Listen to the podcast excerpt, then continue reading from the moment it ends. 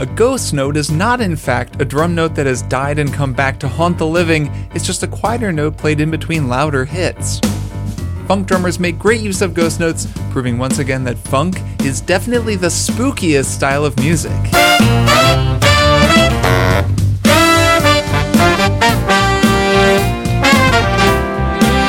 Welcome to Strong Songs, a podcast about music.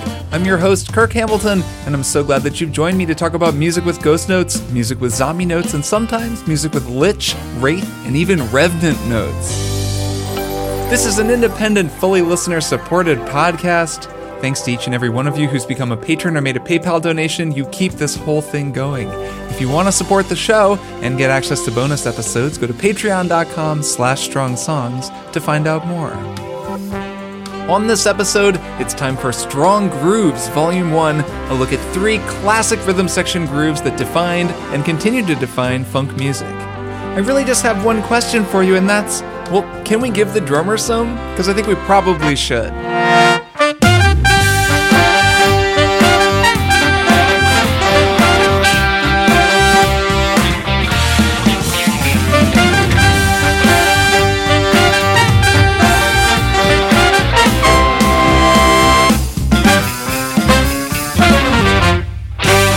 The course of the four years that I've been making strong songs, I've tried to reinforce the idea that music is a continuum. Every great song, recording, and performance is just a point along an endless line of artistic and cultural influence. Thanks to the relative permanence of recorded audio, the drum part that you hear on a new hit record today could have originated with a drummer 50 years ago, and in this modern age of sampling, it could literally be that drum part from 50 years ago. Every musician performing today acts as a sort of prism, reflecting through the sounds and styles of the musicians they came up studying, listening to, and transcribing. And those musicians that they listened to and transcribed, they were no different. All of modern music is this night sky of connected constellations, with music pumping through the spaces between each point, ever changing, growing, and doubling back. 20th century American music, the kind of music that I'm most familiar with and mostly focus on on this show, that's its own whole thing, a complex and interwoven tapestry of musical styles from all around the world that at this point has transcended continental boundaries and gone global. But in the 1950s, 60s, and 70s, American musicians, and in particular black American musicians, were breaking down so many musical barriers, defining so many sounds and styles that are still so popular today. Jazz, rock, soul, blues, funk, those styles all got their start or came into their own during that handful of decades. Well, I've talked about a lot of those first few styles on Strong Songs. I haven't talked nearly enough about funk. So today, I'm going to begin to remedy that with a look inside the groovy workings of three famous, influential funk recordings from the late 60s and early 70s. We're going to start in the year 1967, and I mean, you're already hearing the first artist we're going to talk about, because if you're going to do an episode of your music podcast about funk, you gotta start with James Brown. That's just what we're gonna do. We're gonna start by going deep inside the groove on James Brown's 1967 tune Cold Sweat with a focus on legendary drummer Clyde Stubblefield's use of the then groundbreaking fatback drum groove. After that, we're going to hop forward a couple years to 1969 and head down south to New Orleans for another widely imitated, never duplicated funk classic.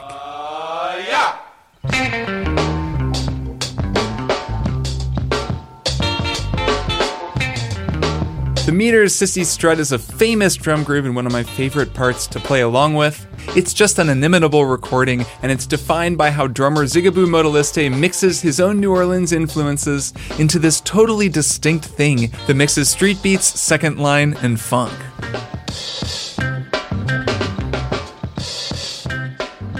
And last, we're going to hop a few more years forward to 1972 and head into the studio with two artists I've previously covered on the show drummer Bernard Purdie, the man so groovy he's got a shuffle named after him, and the queen of soul herself, Aretha Franklin.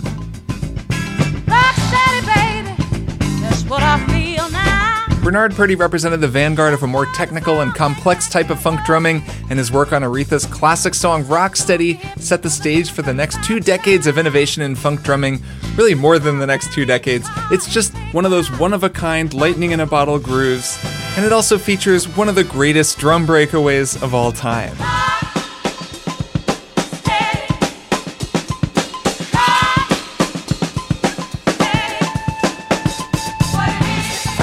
Bernard Purdie.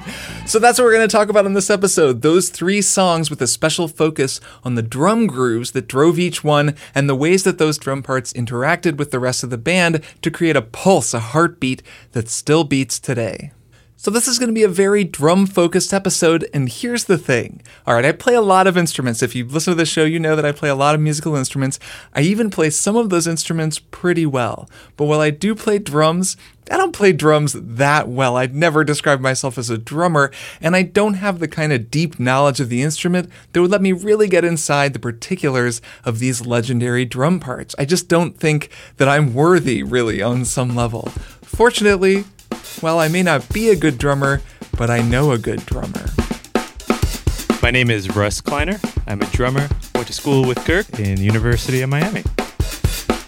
Russ Kleiner, my old friend, sounds like a nice guy, right? And he is a very nice guy, but he's also a bad mother on the drums. He's played with a billion different bands all over the place over the years, including a bunch of bands that he and I played in together back when we were in music school. He knows a ton about the drums, and he provided all the drumming that you're going to hear on this episode.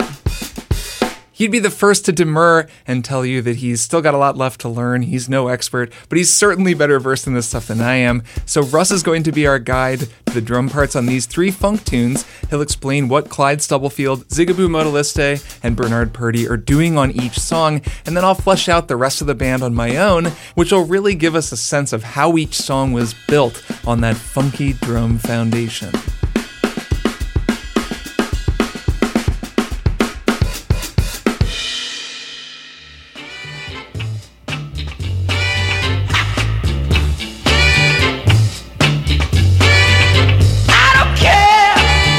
First up, we go to the late 60s as James Brown and his band were in the process of changing funk music and just music in general forever.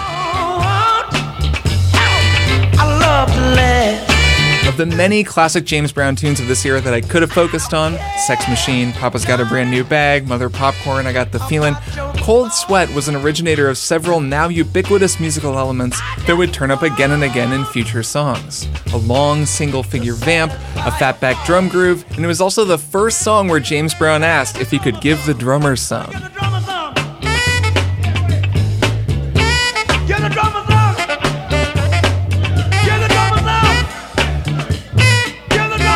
So, I mean, what was I not going to talk about this on the drum focused funk episode of Strong Songs?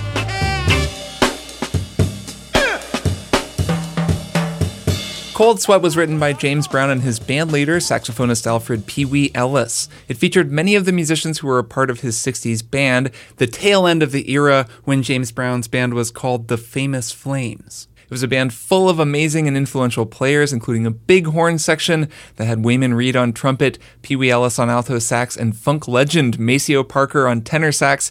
Maceo is one of my favorite sax players ever, probably my favorite funk saxophone player. Maceo is super great. If you've never listened to his music, he has a bunch of music under his own name. And James Brown actually calls him out by name before his solo on Cold Sweat. Maceo!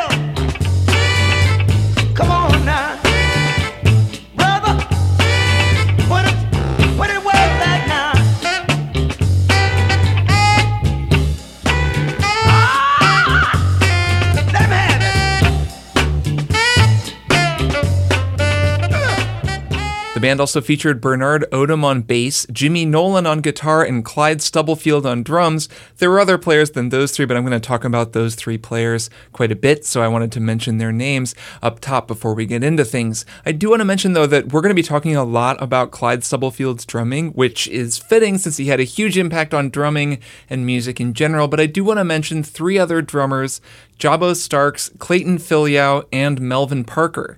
Melvin Parker was actually Maceo Parker's brother. Those three drummers also played on a bunch of classic James Brown tunes, and they were equally important for the development of funk drumming vocabulary. None of those musicians gets his due as often as each of them probably should, so I just wanted to mention them because modern music owes a huge debt to all four of them. So, Cold Sweat. If you listen to this tune now, it might not sound that remarkable to you. Like, it's remarkably funky, it sounds like a James Brown tune, but it's kind of quintessentially James Brown to the point where if you've listened to a lot of James Brown, it just kind of sounds like another really funky James Brown song.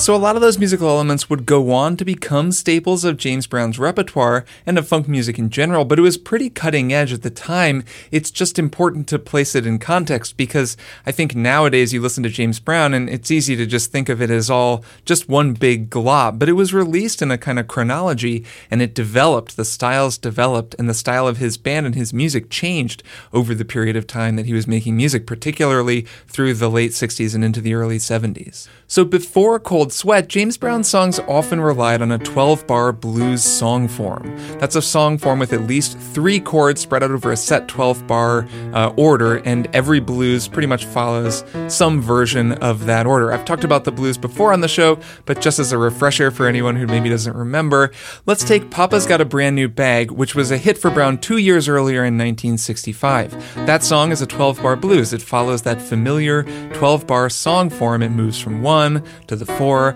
back to the 1, and then it does a turnaround from 5 to 4 to 1. Even if you don't know what that means when I say those numbers, you definitely know what the blues sounds like, and you've probably heard so many blues over the course of your life listening to music that you instinctively know how to anticipate what it's going to sound like. Let me show you. So here we're on the 1 chord. Then we go to the 4 then back to the 1. Then we go 5 to 4 to 1. Turn it around. Another chorus, another 12 bars, another time through those same chords.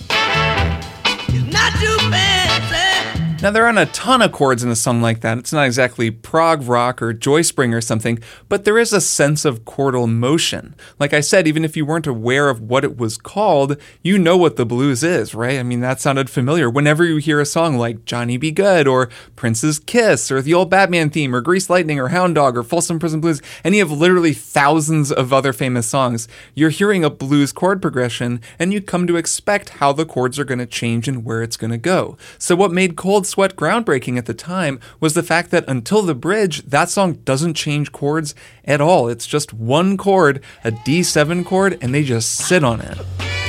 About your past.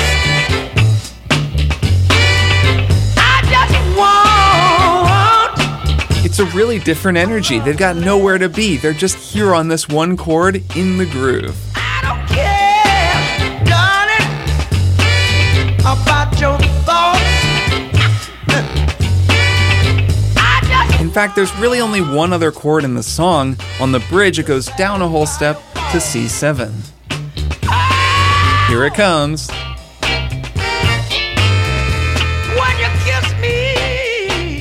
So that is pretty cool. A funk vamp where a band just grooves on a single chord for an extended period of time. That's such a staple of the style now that at this point it feels strange to imagine a time before funk vamps were commonplace, but Cold Sweat was actually breaking new ground in that respect. Case in point, the other two songs I'm going to be talking about, both largely single chord funk vamps. Now, you know how I'm always talking about how music is a big tapestry of ideas and how innovations in one style might bleed over to another. It's no surprise that funk and jazz musicians were all listening to one another through the 50s and the 60s. They were borrowing ideas from one another, making them their own, growing new branches on the musical tree. And I'm guessing that longtime listeners of Strong Songs are hearing me talk about a song sitting on a single chord for a long time and then slightly changing it for the bridge. And they're hearing that horn part. And they're thinking, you know, this all sounds familiar. Yes, as it happens, Pee Wee Ellis has cited Miles Davis's So What, a previous strong song, which you should definitely go listen to if you haven't, as an influence on the conception of cold sweat. And even if he hadn't said that without knowing that it really was an influence on him, I mean, you can see the similarities between the two songs, right? They're even in the same key.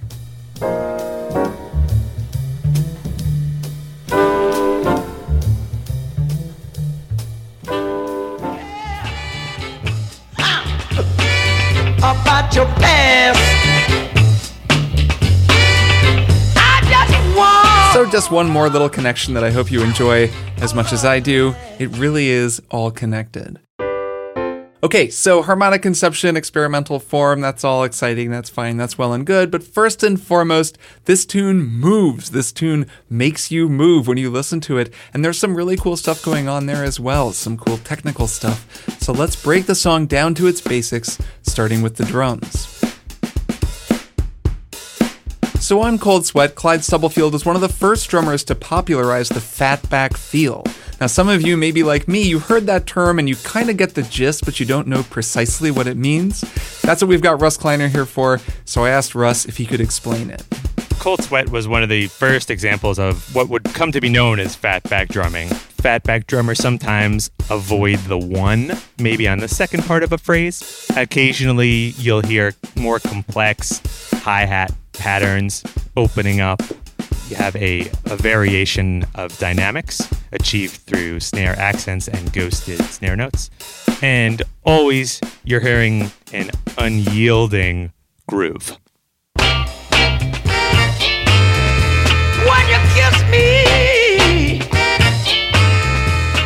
So Russ just threw a bunch of drumming terminology out there, and the more he demonstrated and explained these drum techniques to me, the more I came to appreciate just how much intricacy and subtlety went into everything that Clyde Stubblefield was doing.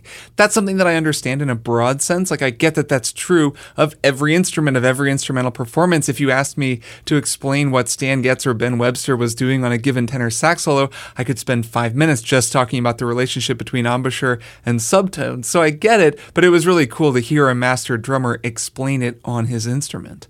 Now, while he was explaining it, he did get technical, but he repeatedly emphasized to me that fatback is a broad, kind of shorthand term. It's an incomplete term, really, and it just is kind of a word that floated up over the years to describe something that really evolved pretty organically. There isn't any one thing that does or doesn't make a groove fatback. No one sat down and wrote this out and said, and we will call it fatback. The whole system was born from improvisational jams where James Brown would kind of holler and sing at the band. He'd indicate which notes he wanted emphasized. He'd tell them when they were doing something that he liked. The whole thing grew from a sort of group improvisational process. So don't take any of this to be overly didactic or prescriptive. I know a lot of people really want things to be clearly categorized and broken up with rules, but that's just not how music works most of the time. And in this case, I really just want to give you a sense of the broad meaning of fatback and what it sounds like without getting too bogged down in specific techniques or does it need to have this, does it need to have that. So I do want to demonstrate some of those things that Russ was talking about. Before we get into that though, I just want to give some quick terminology for any newcomers or folks who aren't familiar with the drums. So here on Strong Songs, I talk a lot about thump, pop, and sizzle. Those are the three elements of most popular grooves. Those are also three words that are written on a t-shirt that you can buy in the Strong Songs store. But more importantly, they're the three fundamental elements of most popular grooves, and they're commonly represented by the three most used elements of a drum set. The thumping kick drum, or the bass drum, you hit that with your right foot, the pop of the snare drum bouncing off of the kick, and the sizzle of the hi hat, the two cymbals that you control with your left foot that generally sit right next to the snare drum. So your average funk groove combines those three elements to create a fundamental thump, pop, and sizzle groove that drives millions of songs. So the first and most noticeable thing that a fatback drum groove does is it displaces the second pop in that standard groove, the second snare drum hit. So in a straightforward groove like the one I was just playing, the snare hits on two and four. One, two, three, four. Boom, stats, boom, stat. Just steady on two and four. In a fatback groove, that second hit is pushed onto the upbeat, what's called the and of four, which kind of just makes it funkier. It takes what could be an awkward trip or stutter and then does it over and over again, turning it into an essential part of the groove. One, two, three, and one, two, three, four. Oops, that's, do, do, ga, do, ga. You hear it? Just really focus on that snare drum. I don't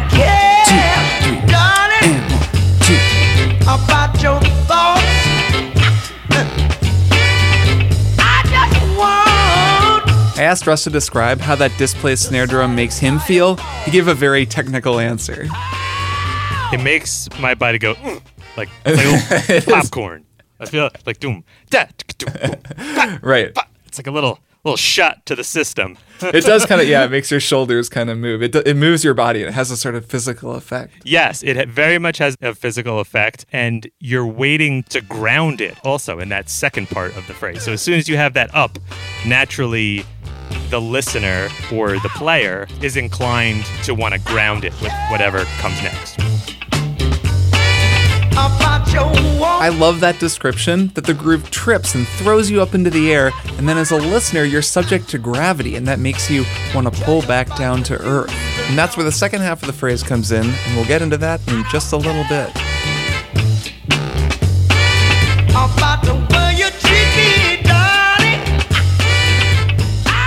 Now, there's more to Fatback than just a displaced snare hit. Dynamics play a crucial role in the groove as well. Any Yahoo can hit a drum really loud. Most people can practice a bit and start to hit a drum really loud and more or less in time, but it takes years to master the art of playing drums with variable dynamics. And on drums, as on most instruments, dynamics are just as essential to groove as time. You may have seen drummers talking about ghost notes. They're kind of one of those terms that gets bandied about a lot, and they're a nebulous, difficult to master technique that can turn a good groove into a legendary one. I asked Russ if he could explain. The ghosted notes. Ghosted meaning that they're played very soft, ghosted almost to the point where you often on recordings or live can't hear them. It's more of a thing that you feel, you know when they're not there because the groove sounds and feels much different. So a snare hit, an accent might be here. A ghost note might be here. And there's also everything in between. You can work up to it. All the different levels of dynamic that give the beat a, a really different kind of contour. Here's the cold sweat beat. Instead of playing all of the ghosted notes, I'll play them all at regular volume.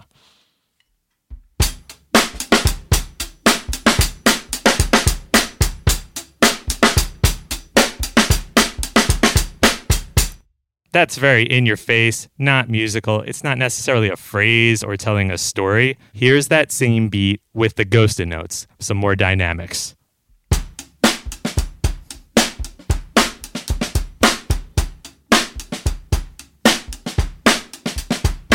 Add the hi hat.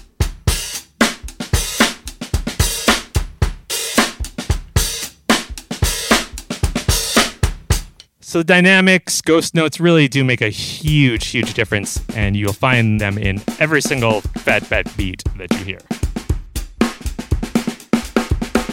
So I hope you're starting to get a sense of the subtle musicianship at work in some of these classic recordings. People talk a lot about pocket or feel, these kind of vague terms, but there are specific techniques behind those terms, and sometimes those techniques are so subtle that you can't even really hear them. You can just kind of tell when they're not there. Russ and I recorded way more than I could fit into this episode for all three of these songs, but among other things, we went through a really cool chronology of how Clyde Stubblefield's grooves evolved from 1967 through to 1970. So 1967 was Cold Sweat, and then he recorded one iconic drum groove every year after that. In 1968, he recorded I Got the Feelin'. In 1969, Mother Popcorn, and then there was his humongously sampled drum break on 1970's Funky Drummer. Each of those grooves is every bit as iconic as Cold Sweat, and Russ had a lot to say about each of them. I didn't have space for all of that in this episode, but I didn't want to let it go to waste, so I made it into a bonus mini-sode about the evolution of James Brown drumming, and I dropped that over in the Patreon bonus feed. So if you're a patron of the show, you can head over there after you listen to this episode, and you can learn more about how James Brown and Clyde Stubblefield's grooves evolved over this period of time. One last observation Russ made actually ties in with the rest of the ensemble, and that's to do with phrasing. We were talking about Mother Popcorn, another Clyde Stubblefield fatback groove that kind of evolved out of Cold Sweat. And Russ started talking about phrasing and how a fatback groove like this one, it isn't just a one bar drum groove that he loops over and over again, it's really a two bar phrase. Russ describes it as like a question and an answer. Personally, I also hear and think of fatback as very much a musical phrase with like a question and an answer, where you have a two bar groove. First part of the groove is the question, second part of the groove grounds it, answers it. So the question might be, and the answer, question, answer.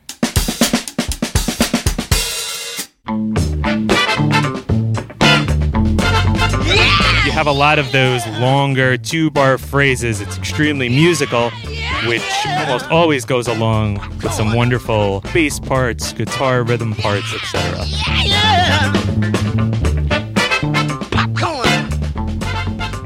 So, yeah, as Russ says, there's a lot more to an iconic funk groove than just the drum part, important though that part may be. There's the rest of the band, there's how they fit in with the drums to make a full groove. I had a really good time trying to recreate the sound and feel of each of these recordings by playing bass, guitar, keys, and horns along with the drum parts that Russ recorded. I'm nowhere near as good at any of those instruments as he is at drums, but with him at the bottom, I think I got close enough to give you a sense of how each one of these grooves fits together. So, first of all, on Cold Sweat, there's Bernard Odom. The bass and the drums are always going to have a special relationship, and that's certainly true here. That's true on all of the songs that I'm going to talk about on this episode, but that's definitely true on Cold Sweat. So, Odom's bass line follows that two part question and answer phrasing approach that's also happening in the drums. He plays something like this.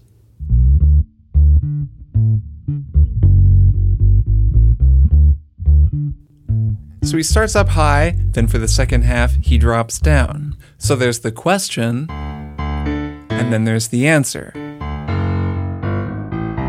Put them together and add the drums, and you can really get a sense of that repeating question and answer two bar phrase.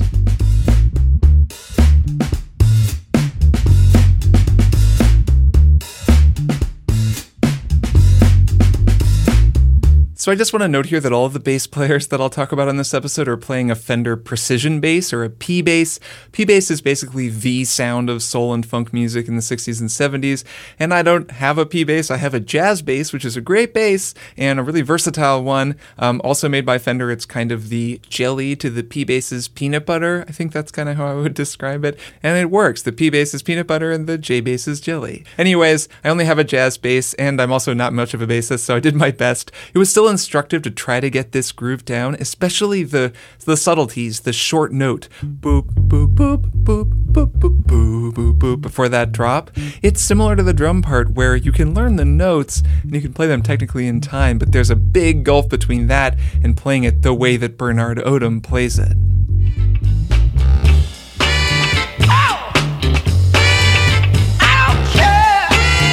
That's the bass. Now let's talk about that guitar part played by Jimmy Nolan, the king of the chicken scratch. There are actually two guitar parts on Cold Sweat. One is being played by Country Kellum. He's playing what I think is a Stratocaster, just this repeating figure consisting of three notes. He plays some chords on the bridge, but it's just three single notes on the verse. You can hear them underneath me talking. Jimmy Nolan, however, he's not even playing notes. Nolan became famous for the chicken scratch technique, a guitar style that he popularized with James Brown. Basically, you just mute the strings and you scrape the pick across them very rhythmically, and the sound that comes out is just scratchy string rhythms.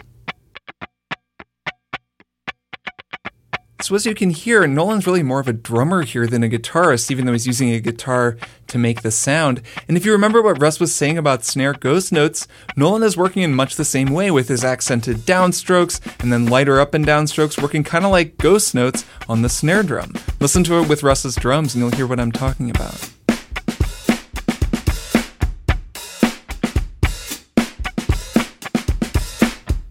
It was harder to play that guitar part than you would probably think. It has to be so precise and so mercilessly rhythmic. James Brown was infamous as a very hard band leader and kind of a hard guy all around. You can hear that relentlessness, that sort of loose rigidity reflected in all of his music and played by all of his bands. It probably wasn't always fun exactly to be in James Brown's band, but you definitely got really tight with the musicians that you were on stage with.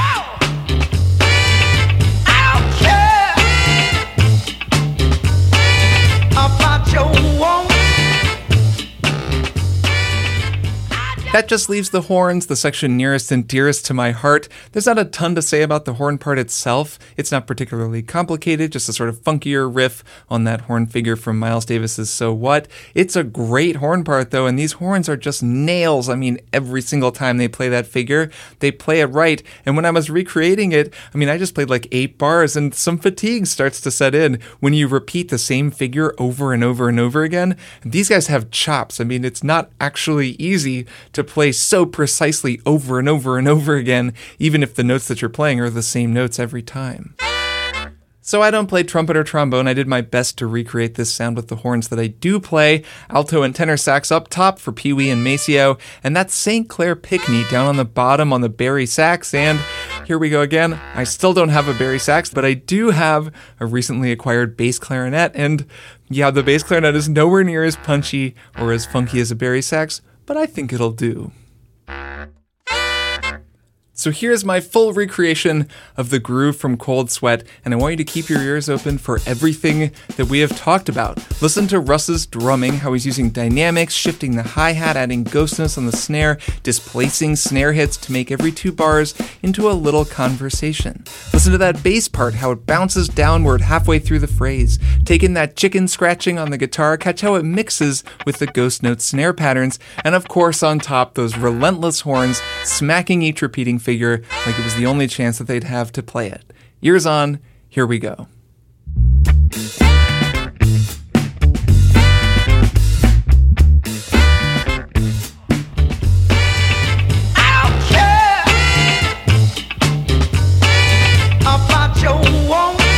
It is impossible to overstate the impact that musicians like James Brown, Pee Wee Ellis, Maceo Parker, Bernard Odum, Jimmy Nolen, Clyde Stubblefield, and every other player on this record had on American music. You could write a dissertation just on this one recording, and you'd have to cut thousands of words for space. But of course, James Brown's band wasn't the only act in town. Right around this same time, down in New Orleans, a different group of players were putting their own local spin on things. And that brings us to our second classic funk groove, Cissy Strut by the Meters.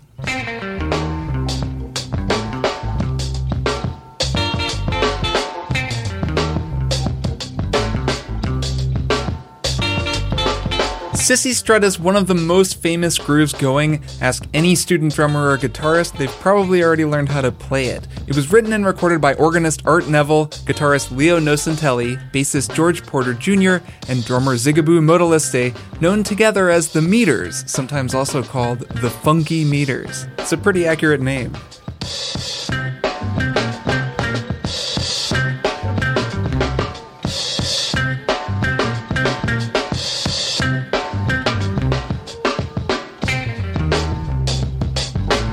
Now, all music has roots in the music that came before it, but musical tradition is a little bit different in New Orleans. I'm a Midwestern kid. I've only ever visited New Orleans a few times. I don't want to overstep my knowledge here, but I think it's safe to say that in New Orleans, musical tradition is a much richer, more explicit thing, and more players who perform traditional New Orleans styles are extremely conversant in the technical and stylistic particulars of their musical predecessors. You can hear that New Orleans feel in each of the four instruments being played on Cissy Strut, but it's particularly evident in the drums. Cissy Strut, Zigaboo Modeliste, founding member of the Meters, one of the purveyors of the New Orleans sound. And Zigaboo describes his kind of style as a as a collage of all the drummers from New Orleans that he's heard over the years. I asked Russ how Zigaboo's drumming feels to him as a seasoned drummer. Zigaboo feels like the like the evolution of street beat drumming. If you put the funk into street beat, into parade beats, into second line beats, and he takes that and sort of puts his own spin funk onto it, but always underneath with the, with that feeling, that grounding of New Orleans. So this one is noticeably different from Cold Sweat, even though they were contemporaneous recordings. There's so much more looseness and swing. There's kind of this light, bouncing groove to the way the meters play, where James Brown's band was so regimented and disciplined and tight. Both extremely funky, just different flavors of funk. So let's get to the bottom of this flavor of funk, and we're going to start again with the drums and a bit of a history lesson. Now, New Orleans is famous for its parades. You probably know that. Sometimes they're scheduled traditional celebrations like Mardi Gras, or there are the famed second line funeral marches that happen whenever someone dies, or sometimes they're just random pickup parades because someone felt like having a parade, or a band just started walking down the street and everyone else started walking with them.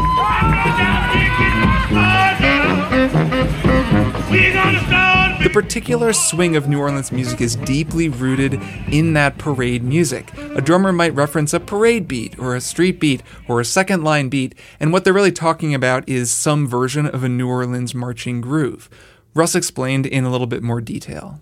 In a second line parade beat, normally there would be a separate snare drummer, a separate bass drummer. So when you're uh, attempting to convey that on the drum set, you're, you're playing, you're trying to play your snare accents and your bass drum accents together.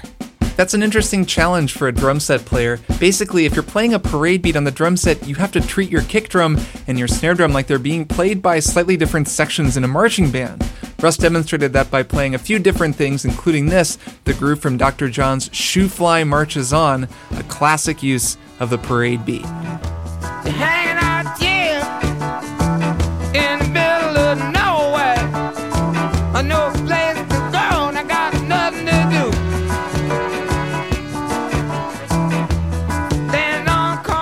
To get that fundamental groove into your ear first because that parade beat is pulsing under every other New Orleans groove that we're going to talk about. Boom, boom, boom, boom, boom, boom, boom.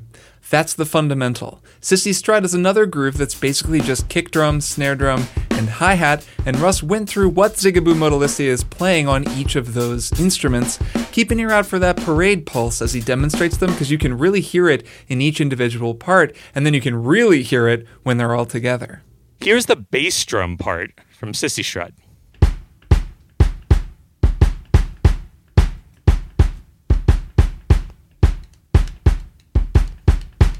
The hi hat part.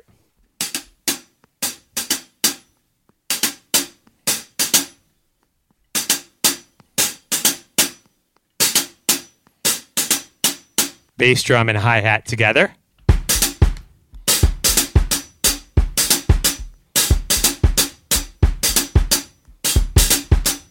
Add in the snare drum, and the whole thing coalesces.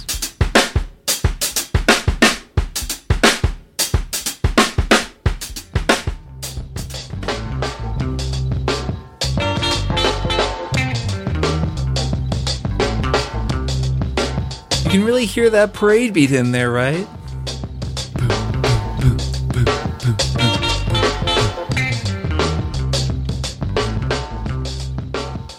Modeliste has talked a lot about his influences, and one influence in particular stands out a less widely known New Orleans drummer named Stanley Ratcliffe. Russ credited the drummer Stanton Moore, who plays with Galactic and is himself a New Orleans drummer with an encyclopedic knowledge of the history of that style of drumming, as his source for this. The Ratcliffe beat is another drum groove that made its way through time up into Zigaboo's playing on Cissy Strut and a lot of other songs. Zigaboo was talking about how he had seen a drummer named Stanley Radcliffe. Stanley Radcliffe was playing something that would influence Zigaboo in such a way that you can hear it in many of his beats, including Cissy Strut. So here is the Radcliffe beat. Two hands on the hi hat, adding sort of a mambo bass, and then just a solid two and four on the snare.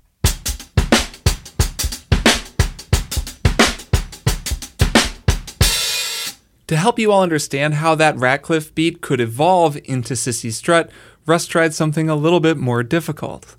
I'm going to attempt to play the Radcliffe beat and then morph into Zigaboo's Cissy Strut beat. The idea being, once I have the flow of that first Radcliffe beat down, I'm using that same sort of feeling and that same sort of sticking to achieve what would later be the Cissy Strut beat. So here is the Radcliffe beat.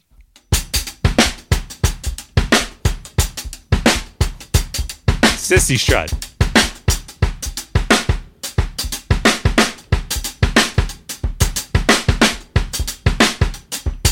Radcliffe,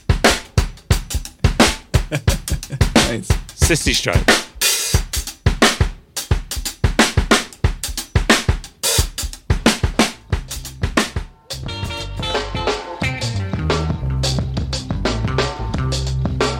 So I hope that gives you a sense of just how deep the rivers of influence run in New Orleans, and how while Zigaboo Modeliste's part on Cissy Strut has become the stuff of drumming legend, its origins go back a lot farther than 1969. Of course, Zig is only one part of the ensemble, and the other three players in the meters, Art Neville, Leo Nocentelli, and George Porter Jr., all played an equally important role in making this thing go. Let's start with George Porter's bass line. It's similar to what Leo is playing on guitar, though it has that cool little octave jump at the end of the phrase, boom. And again, I did my best here. Honestly, I think I did pretty okay, considering my bass chops. Add the drums, and you're off and running.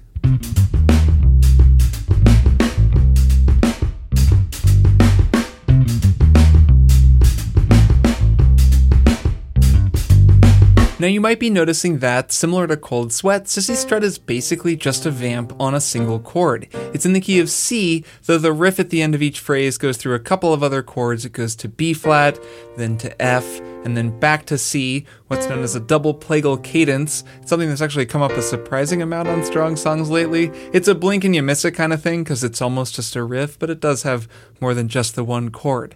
All the same, this is a pretty stripped down song harmonically, which means that the two chordal instruments, Leo Nocentelli's guitar and Art Neville's organ, are kind of more rhythmic. They're playing a more rhythmic role in the ensemble. Let's start with Art Neville, whose name you probably recognize from another band of his, the Neville Brothers, which he formed with his brothers Charles, Cyril, and Aaron Neville, the last of which is probably the best known of the Neville brothers.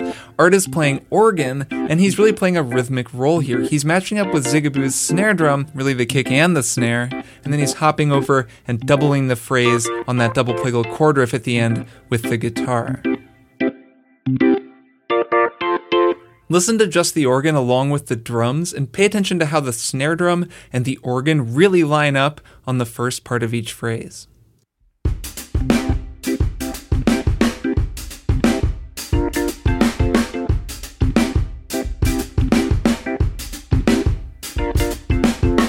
Let's just add the bass to that.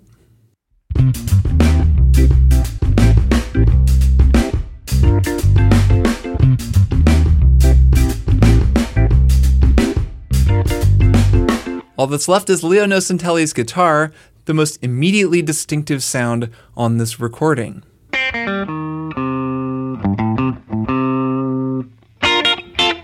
This is another guitar part that's not that hard to learn, but it's extremely difficult to master it, particularly if you want to get it to sound like him. Every guitarist learns this riff. I'll see people playing it, like I'll just be watching a YouTube video about something else, and the guitar player will start playing it, and they'll play it, but they just haven't really tried to get it to sound like Leo. And that was a lot of the fun and a lot of the challenge for me in recreating this. I actually went down a whole rabbit hole in trying to figure out the exact setup he was using, and I still have never quite managed to cop his sound. Like, it looks like he likes to play on the neck pickup of his 335, but I can't get my neck pickup to sound like him. Anyways, it was kind of fun to get a little bit obsessed over trying to get it to sound like him. It was a good reminder for me, at least, to not learn riffs off of YouTube guitarist top 25 videos where they just have tablature and they play the riff. Go back to the source material and really learn what the player played. He plays this riff in such a particular way with such a particular tone and attack. It all comes down to that first note, which he kind of spanks in this certain way, and it's the spark that sets off the whole song. You hear what I mean? He doesn't just pluck the string there and he doesn't just hit it with his pick, he smacks it. So I spent a while trying to cop this sound. The best that I could come up with was doing a sort of finger pull on the note with the fleshy part of my index finger on one side of the string and the pick on the other. People say that your tone is in your fingers, and here that's particularly true. A billion guitarists have played this riff in the decades since Leo first recorded it, but no one has ever made it sound that specific, particular, beautiful way that he made it sound. So let's listen back to my little recreation and just try to drink in how those four parts fit together.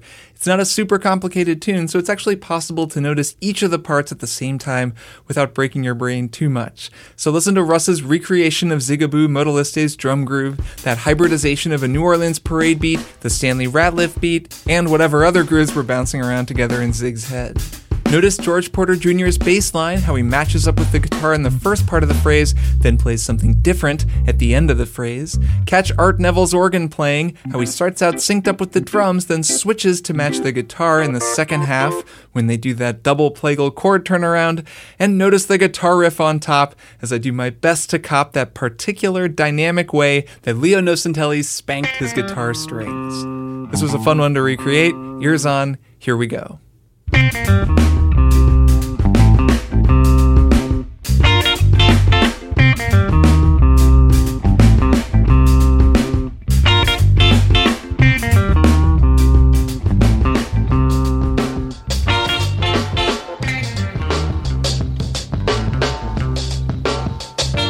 Such a distinct, specific groove, and that's because it's not just a recording. It's not just four musicians in the studio together playing a series of coordinated riffs. Like so much of the Meters music, Cissy Strut is made of the sounds, rhythms, and feelings of New Orleans. And when you listen to it, even if you don't realize it, you're listening to the history of one of the greatest, funkiest cities in the world.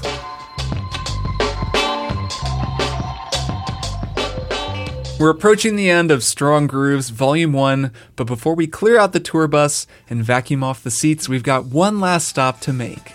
We've been seeing the sights in 1969, it's been pretty nice, but let's cross the border between the 60s and the 70s. Let's head right for 1972, and let's see what Aretha Franklin is up to.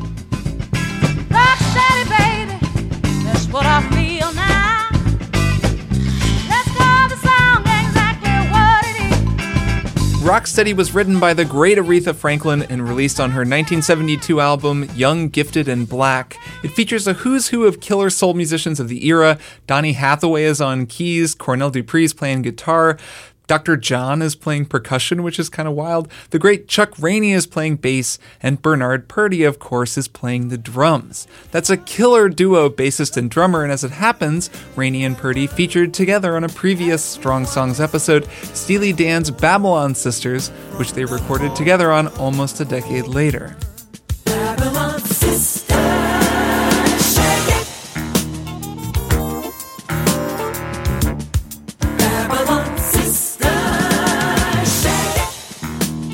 I focused quite a bit on Bernard Purdie on my episode about that song, talking about his signature Purdie shuffle. In particular, that's the groove that drives that song. But I knew that I'd have Russ on hand for this episode to give me a more knowledgeable insight into Purdie's playing, so I decided to include Rocksteady in this episode just to get his take.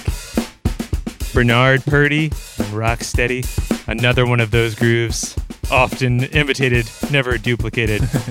People trying to figure out how not just to play it, but to, to sort of get that vibe, to get that feeling their whole lives. And us mortals can only hope to get close.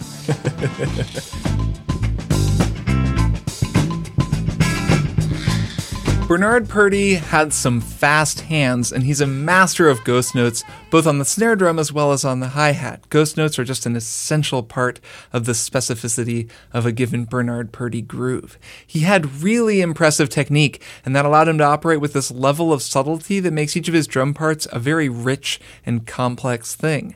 Rocksteady was no different. Russ said about putting the groove together element by element. So let's start with the hi hat. Instead of a straight that you'd hear in most beats, he's adding a little bit of a.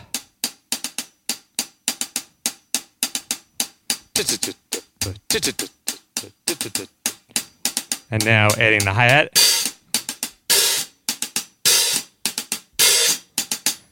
Which already establishes kind of a unique sizzle, as the strong songers would say. Yes. So I'll put that hi hat part now with a very funky bass part going along boom boom boom boom boom boom boom boom boom boom boom boom boom boom boom boom boom boom.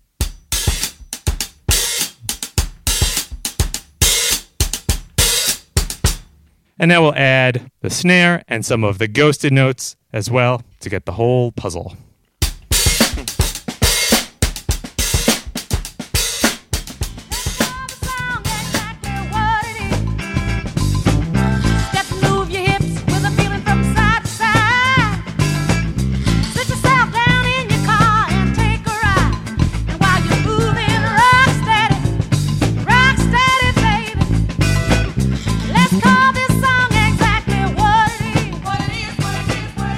One more kind of granular thing that Russ pointed out that I thought was really cool. He illustrated the crucial role that Purdie's left foot played in each of his drum parts. with many of his grooves, rocksteady for sure, and often during the Purdie shuffle, Bernard would be pulsing his left foot. I'm just using my foot. But then if I play,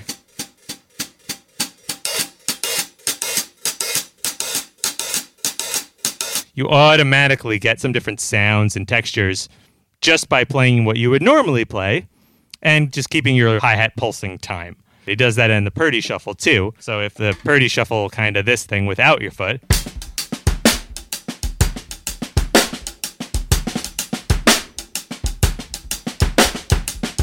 And then with your foot.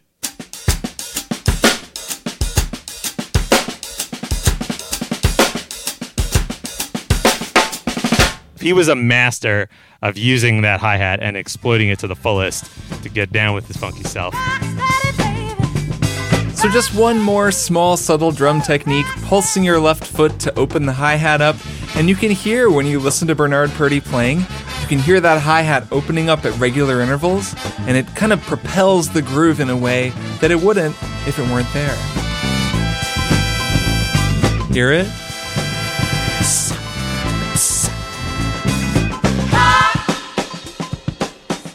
So that's how the drum part works. Let's take a quick look at a few of those other parts, since this band really cooks, and the magic, of course, is the way that all those instruments come together. So for starters, there's Chuck Rainey's bass line. This is a relentless bass line. I had to really push myself to be able to keep up with it. It doesn't sound like this song is all that fast tempo-wise, but it feels fast if you're a sort of okay bassist and you're trying to keep up with it.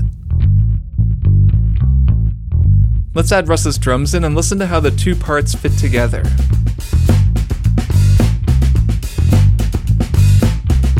This one moves. This groove really pushes forward in a way that neither Cold Sweat nor Cissy Strut did. This song has somewhere to be.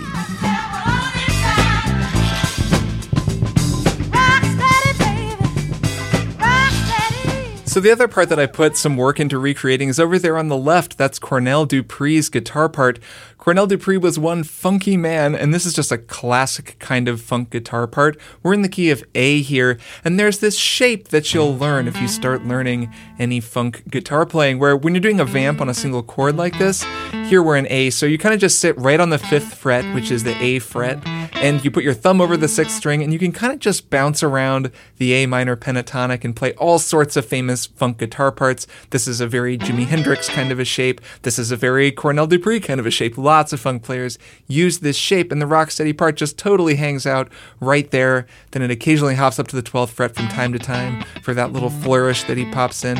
It's a relentless part. It's very fun to play, and like a lot of these parts, it's more challenging than you'd think. Just because it kind of repeats itself a lot doesn't mean you can let up for one second. If you're gonna play this, you gotta mean it.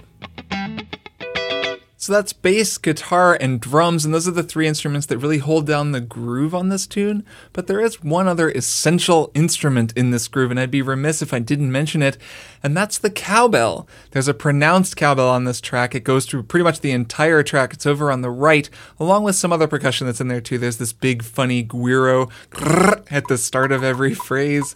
But the cowbell is kind of the rug for this song. It really ties the room together.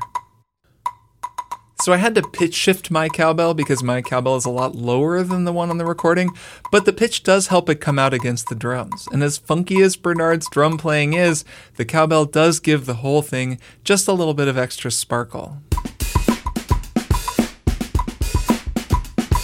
So you know the drill by now, let's put each of those pieces together. Russ's funky recreation of Bernard Purdie's original drum part pushing forward with those relentless ghost notes and hi-hat pulses. Then me doing my best to match Chuck Rainey's relentless bass part, Cornell Dupree's super grooving guitar part, and then over on the right, that cowbell bouncing along on top of the rhythm. Here we go.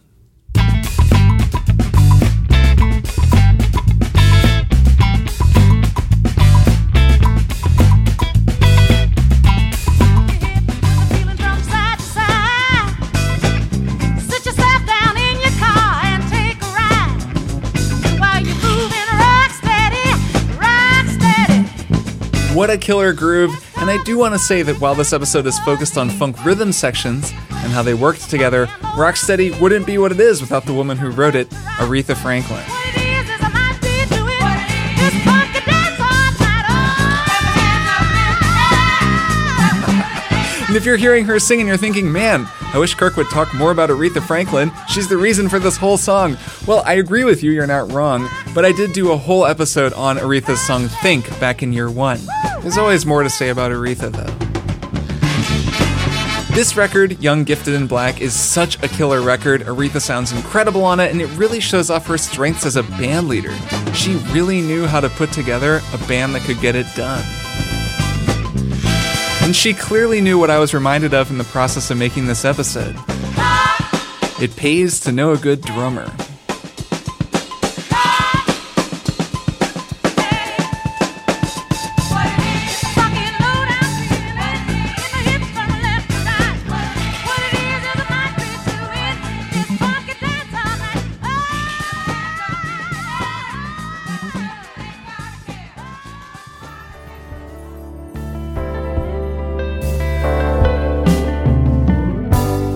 That'll do it for Strong Grooves Volume 1. A huge thank you to Russ Kleiner for lending his time, expertise, and killer drumming to the show. He really did lend his time to the show in more ways than one. An additional thank you to Nick DeErico, another great drummer who engineered and oversaw the drum recording session. Both Russ and Nick live and play in Connecticut. We recorded this across the country with the magic of the internet. So if you live in that area and you go see any live music, you just might see one of them on stage. I hope that you all liked this episode. I learned a ton while making it. It was so much fun to work on it and to work with one of my oldest friends and to get just a tiny bit of his vast drumming knowledge onto this show. This kind of thing does take a lot of work, a lot of scheduling, coordination, a lot of extra editing for this kind of thing, and I can only put that kind of time into the show because all of you support me making it on Patreon. So thanks to everyone who is a patron of the show or who's otherwise supported Strong Songs recently. If you'd like to chip in and help me keep doing this, you can find Patreon and PayPal links down in the show notes. And if you're a quarter note patron or higher, you'll find that bonus mini-sode about James Brown drumming in the bonus feed right now.